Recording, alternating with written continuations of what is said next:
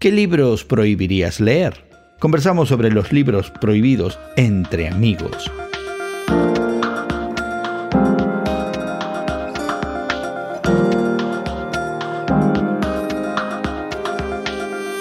Gracias por acompañarnos entre amigos esta conversación semanal sobre la fe cristiana y el mundo contemporáneo que tenemos con Elsa Mazón, tu amigo Gerson García.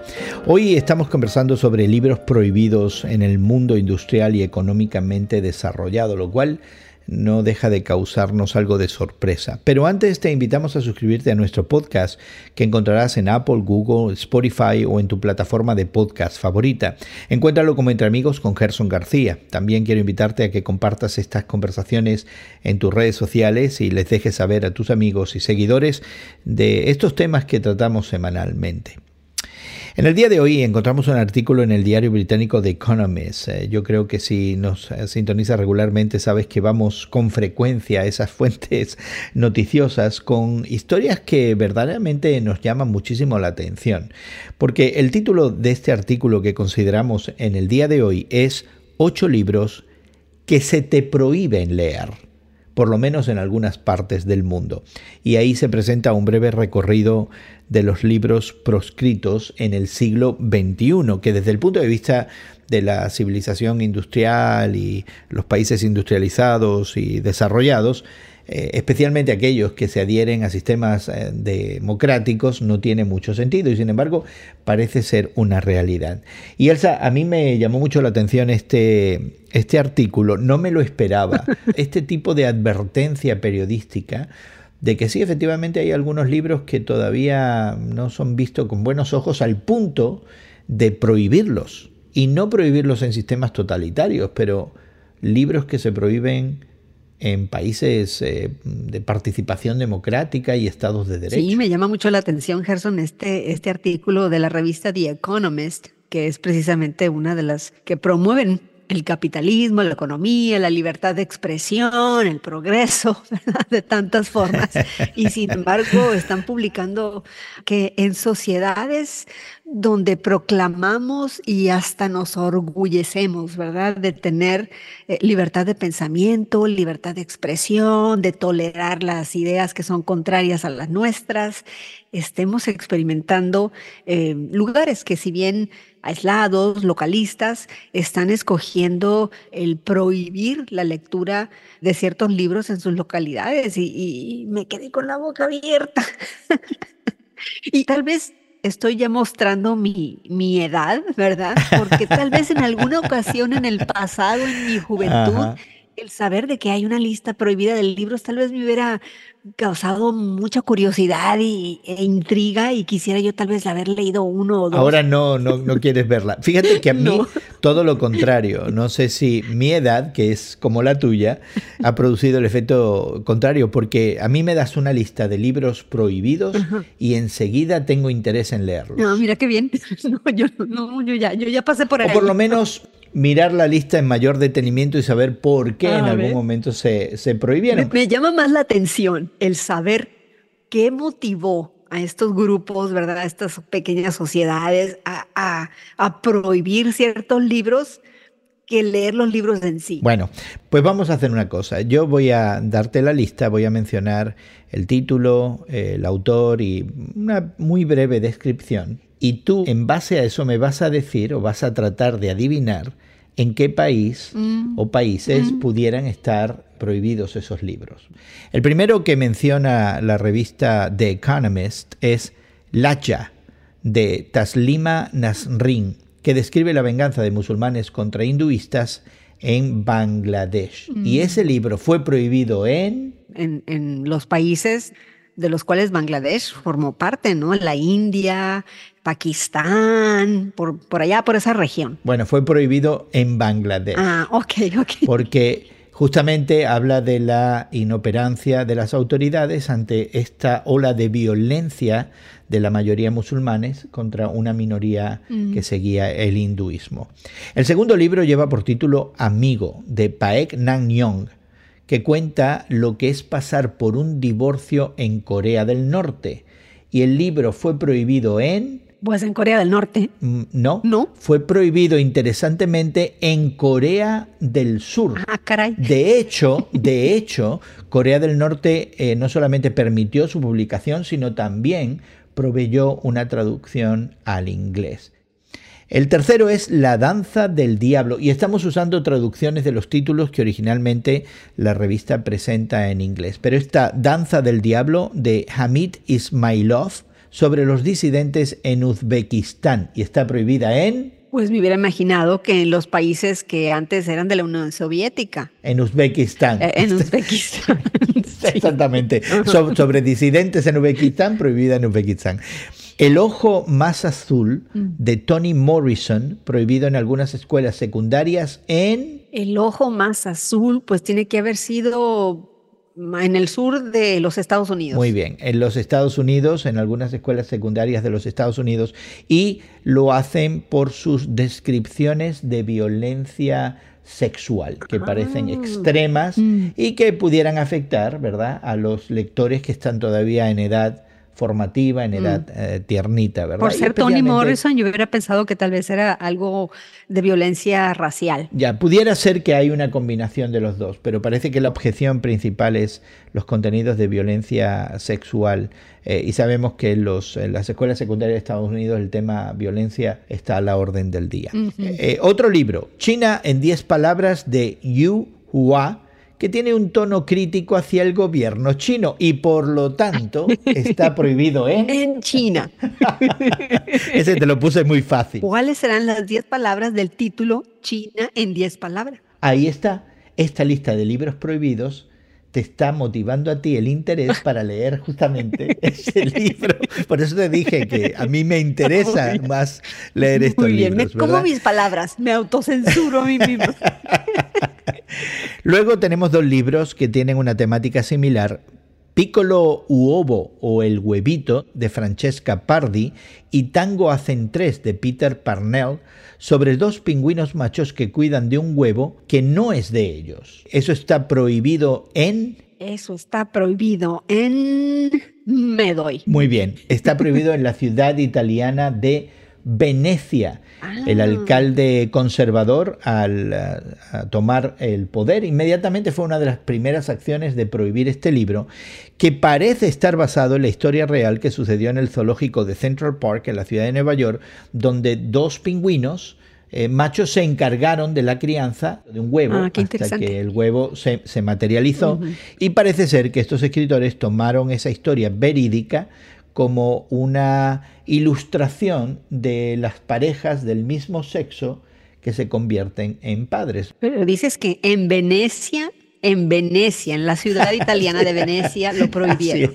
Este, es. Sí, sí. Yo tengo la impresión de que Venecia, que Italia, pues que son países y son localidades muy liberales, ¿no? De cierta manera, lu- lugares que, según yo, pues ya lo han visto y lo han vivido todo. Se me hace muy extraño que se haya censurado un libro, un libro así. Ya, pero esto podría ser parte de un movimiento del que podemos hablar eh, a lo largo de nuestra conversación, donde hay ideas en el presente con las que no estamos dialogando, pero que estamos directamente censurando por ser consideradas una gran amenaza a la civilización. Finalmente, el último libro es la Biblia, La Biblia. ¿Y quién la que censuró? entre otros lugares está censurada en ¿Actualmente? actualmente, Estamos hablando del siglo XXI. del siglo XXI. Censurada la Biblia. Pues es- mm, debe ser en algunos países mm, árabes, algunos países musulmanes, eh, tal vez en Corea del Norte. Corea del Norte, China, pensaría uno, ¿verdad? Sí, sí, Países sí. totalitarios que gravitan Ajá. alrededor de ideologías marxistas, ateas, Ajá, pudiera ser, aunque no, ser. no nos queda constancia de que en la actualidad esté prohibido o proscrito, ¿verdad? Porque en todos esos lugares hay personas de fe cristiana. Quizás no es visto con buenos ojos, pero la Biblia, entre otros lugares, está proscrita, prohibida, en el estado de Utah, en los Estados Unidos. No, no puede ser. Sí, y se produce como una objeción al libro del Cantar de los Cantares, que desde el punto de vista literario es un libro de corte erótico, es un libro que describe y habla de las relaciones eh, de pareja entre un hombre y una mujer con imágenes, claro, muy propias de su época y de su momento, que nosotros no, no entendemos muy bien, pero imágenes eróticas de alguna forma. Entonces hay una objeción por ese contenido a la Biblia en el estado de Utah. Me llama mucho la atención porque consideramos el, estado de Utah en la actualidad un, estado altamente de corte religioso mormón, ¿verdad? Los mormones tienen el libro de Mormón, pero acompañado siempre ese libro por la Biblia, precisamente. Se me hace muy extraño que hayan decidido censurar la Biblia. Creo que lo han hecho en el ámbito docente a nivel de escuela primaria y secundaria, quizás por no considerar apto eh, contenido erótico para audiencias jóvenes y pudiéramos argumentar que sí, efectivamente, el libro del Cantar de los Cantares es erótico. Pero incluso para nosotros los cristianos, algunos de nosotros objetamos a la idea de que la Biblia contenga un libro erótico y hemos eh, siempre hablado del cantar de los cantares desde una perspectiva alegórica, simbólica, simbólica como esa relación entre Cristo y la iglesia. Pero originalmente,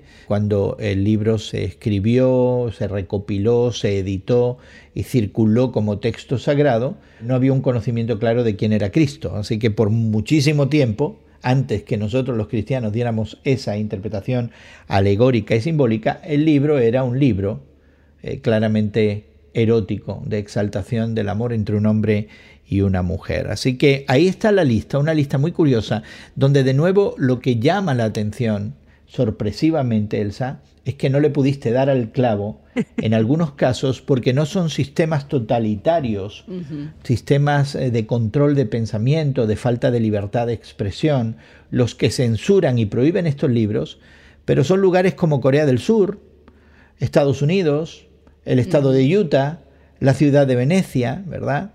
Donde realmente no pensaríamos que se puede censurar libro alguno, porque el fundamento de nuestras sociedades contemporáneas occidentales es la idea de la pluralidad y del flujo de ideas como parte de nuestro desarrollo. Sí, a mí también. Como que hay alguna agenda ¿no? que marca que ciertos autores o que ciertas cuestiones que se han escrito sean subrayadas de cierta manera como peores que otras, ¿no?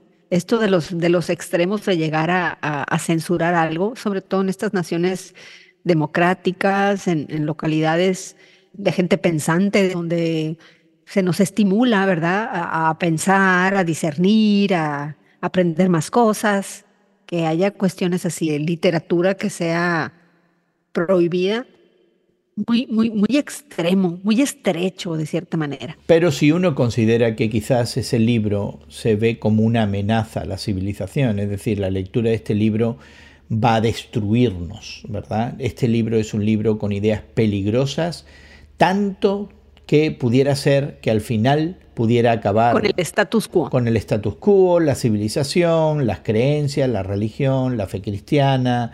Yo me pregunto qué ha pasado con la idea de debatir las ideas. Me da la impresión que noticias como esta nos hablan de que hemos perdido alguna capacidad de conversar, de debatir las ideas y de que lo que un libro dice, si está equivocado, puede ser contrarrestado con otro libro que aclare la situación y que tenga tanto peso, ¿no? Es decir, que hemos recurrido ya directamente a, esta censura tajante, eh, final, de prohibir, de proscribir algo, y hemos perdido en el proceso la capacidad de, dialogar con las ideas y presentar una alternativa eh, que pudiera ser más convincente. En nuestra fe cristiana, ¿no? Y en, esos primeros em, años, ¿no? Del cristianismo como tal, cuando Jesús, el apóstol Pablo, proclama libremente el Evangelio y aquellos que lo quieren censurar, lo, lo quieren matar, lo quieren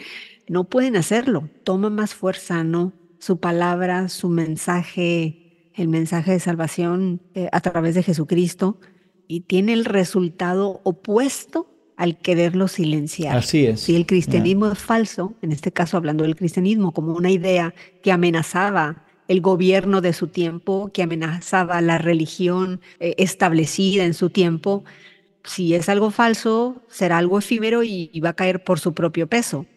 Y el, cristianismo, sabemos todos, hasta dos mil años después, es una fe que salva y transforma vidas. Y no, no cayó por su propio peso, pero ¿por qué no hacer lo mismo? No hemos aprendido esa lección que nos dejó la historia del Evangelio de Jesucristo, de que si las ideas no son buenas, caerán por su propio peso. Pudiera ser, yo creo que cuando venimos a la fe cristiana hay mucha ambivalencia, ¿no? Porque tradicionalmente esta idea de censurar libros no es reciente. El Imperio Romano censuraba libros, en eh, la Edad Media la Iglesia censuró libros y en la actualidad incluso todavía podemos encontrar algunos libros de ediciones donde hay un sello de la jerarquía eclesial que te da permiso y te avala de que ese es un buen libro para leer, ¿verdad? El otro día estaba hablando con un joven en un país de América Latina y entonces lo invitaba a, considerar el texto del Evangelio y descubrir en él al Señor Jesucristo, ¿verdad? Y, lo que Jesucristo dice y cómo lo dice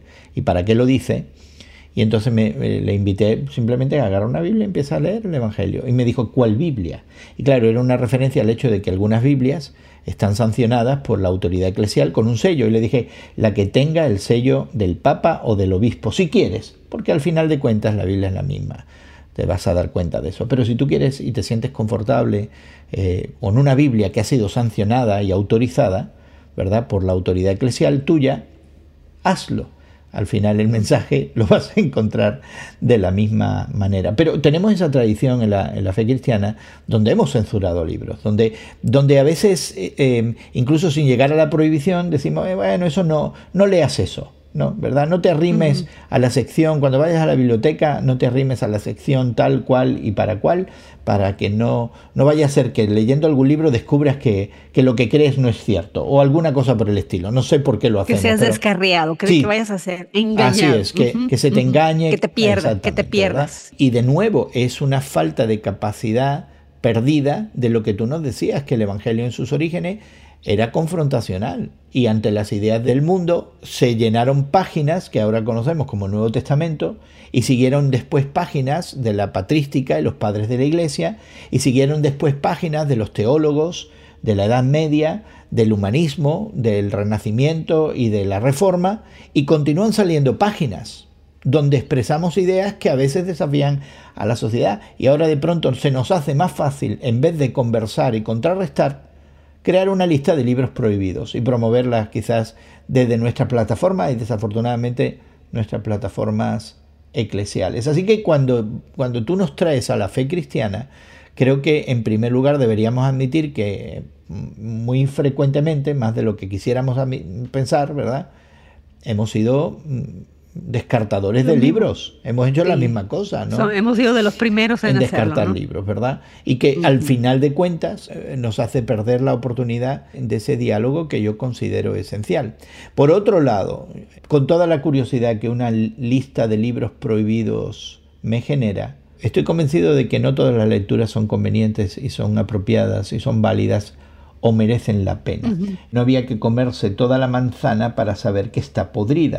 Puedo entender que hay libros que no, no vale la pena leer, no son convenientes leer, no aportan nada bueno y no deberíamos gastar nuestro tiempo. Aparte, Gerson, lo que estás diciendo me recuerda a famoso, muy reconocido capítulo en el Nuevo Testamento, ¿no? En Filipenses capítulo 4, donde el apóstol Pablo les dice a, los hermanos cristianos, ¿no? Consideren bien todo lo verdadero, todo lo respetable, lo justo, lo puro, lo amable, lo digno de admiración. Y luego dice, en fin, todo lo que sea excelente o merezca elogio. Así es. Él nos está invitando, nos está exhortando a que pasemos nuestro tiempo a considerar, a, a pensar, tal vez hoy en día diría a leer, ¿verdad? A escuchar todo lo que es bueno, todo lo que es respetable, lo puro, lo amable, todo lo que tiene objetivos buenos, que nos traen algo positivo desde el punto de vista de enaltecer el alma y de hacernos considerar, ¿verdad?, a otros seres humanos bajo esta gran este gran manto, ¿no? Que es la palabra de Dios. Y esa es una decisión de corte individual, Elsa. Creo que es un ejercicio de nuestra agencia humana y la capacidad de cada uno de nosotros de entender lo que es bueno y lo que es malo. Y tenemos que definirlo en los términos muy personales, ¿verdad? Por ejemplo, eh, yo recuerdo que durante mi etapa formativa en la adolescencia, al encontrarme con los existencialistas franceses, ateos, sentí al final de la lectura de alguno de ellos una profunda gratitud por el Evangelio. Mm. Porque me di cuenta en la experiencia ajena de estos escritores lo que implicaba una vida dedicada a una existencia carente de trascendencia, de sentido, de propósito y de la presencia de Dios. Es decir, que aquí estoy leyendo un libro ateo de un filósofo francés que al final del día produce algo bueno y, positivo en mi vida. Porque te invita, te da hambre por el Evangelio. Me afirma una fe que da al individuo dignidad, trascendencia, propósito y sentido, que el existencialismo ateo francés no ofrece. Es decir... Se queda corto, eh, muy corto. Aquí tenemos un libro que algunos de nosotros cristianos, por ser el libro ateo, hubiéramos proscrito, hubiéramos prohibido y hubiéramos recomendado a nuestros jóvenes no leer y yo como joven lo leo y al final recuerdo la emoción de decir, Señor, gracias por Jesucristo, por la presencia, por la trascendencia, por la esperanza, por la, luz y la vida que llega al ser humano a través de este Evangelio. Esa fue mi reacción. Pudiera que otros lean esto y dejen de ser cristianos y se hagan ateos. Pudiera ser. ¿verdad? Pero, de nuevo, lo que tú estás expresando de todo lo bueno, todo lo puro, todo lo amable, en esto pensar, esto considerar, esto buscar, es, es parte del ejercicio de nuestra propia agencia humana. Otra cosa es que venga el gobierno de la municipalidad y me prohíba leerlo. Que venga el gobierno de mi estado, de mi país, de mi nación, que venga mi comunidad eh, religiosa y me prohíba leerlo. Yo creo que hay algo problemático ahí, sinceramente. Yo creo, Gerson, que en muchas ocasiones sí son los gobiernos los que se sienten amenazados, ¿verdad? De, de cierta manera fomentar la oposición, ¿verdad? De, al, alentar a ideas opuestas que en algún momento puedan causarles problemas, ¿verdad? Y tratan estos gobiernos de, de eliminar cualquier atismo, ¿verdad?, de amenaza a través de la lectura de ciertos libros que consideran que potencialmente podrían causarles problemas, pero muchas veces es ciertos segmentos de la comunidad que se sienten amenazados, ofendidos, y entonces van, tocan las puertas del gobierno y usan sus influencias, ¿verdad? Para entonces que estos gobiernos doblen la mano y hagan caso de estas ciertas comunidades y, los convenzan ¿no? de prohibir los libros. Estoy pensando en este caso,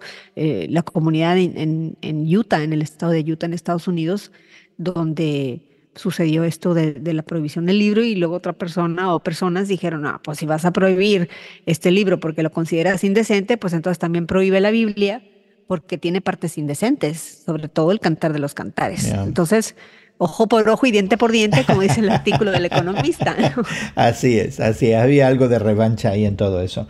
Yo quiero pensar en varias cosas. La primera es en el poder del libro. Creo que esta noticia nos hace pensar en que todavía la palabra escrita puede influir, puede cambiar, puede eh, moldear pensamientos no solamente de los individuos, pero también de sociedades completas, y por eso los gobiernos a veces lo prohíben. Así que hay una validación en esta noticia del, poder de, la palabra escrita, del texto impreso, del libro, y particularmente eh, creo que es necesario retomar eso y llevarlo a la Biblia, que la Biblia está en la lista de los ocho libros prohibidos, y no es de extrañar, y creo que hay un desafío aquí para nosotros, no sé Elsa como tú lo ves, pero creo, creo que hay un desafío para todos nosotros de hacer de la Biblia verdaderamente un libro que incomode a nuestra sociedad, que incomode a cada persona que lo lee, que de alguna manera amontone inquietud sobre inquietud en los individuos de tal manera que,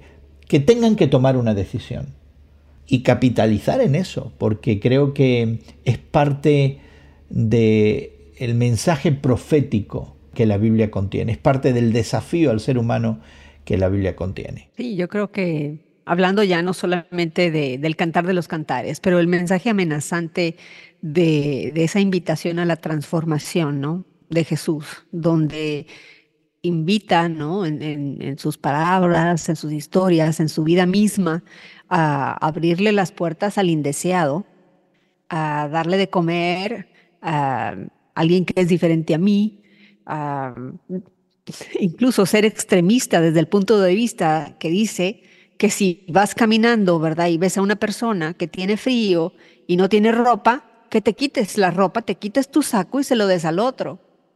Si eso no te incomoda, entonces que te incomoda. Ese, extremismo de Cristo es el que deberíamos vivir todos. Así de, así de extremistas deberíamos ser.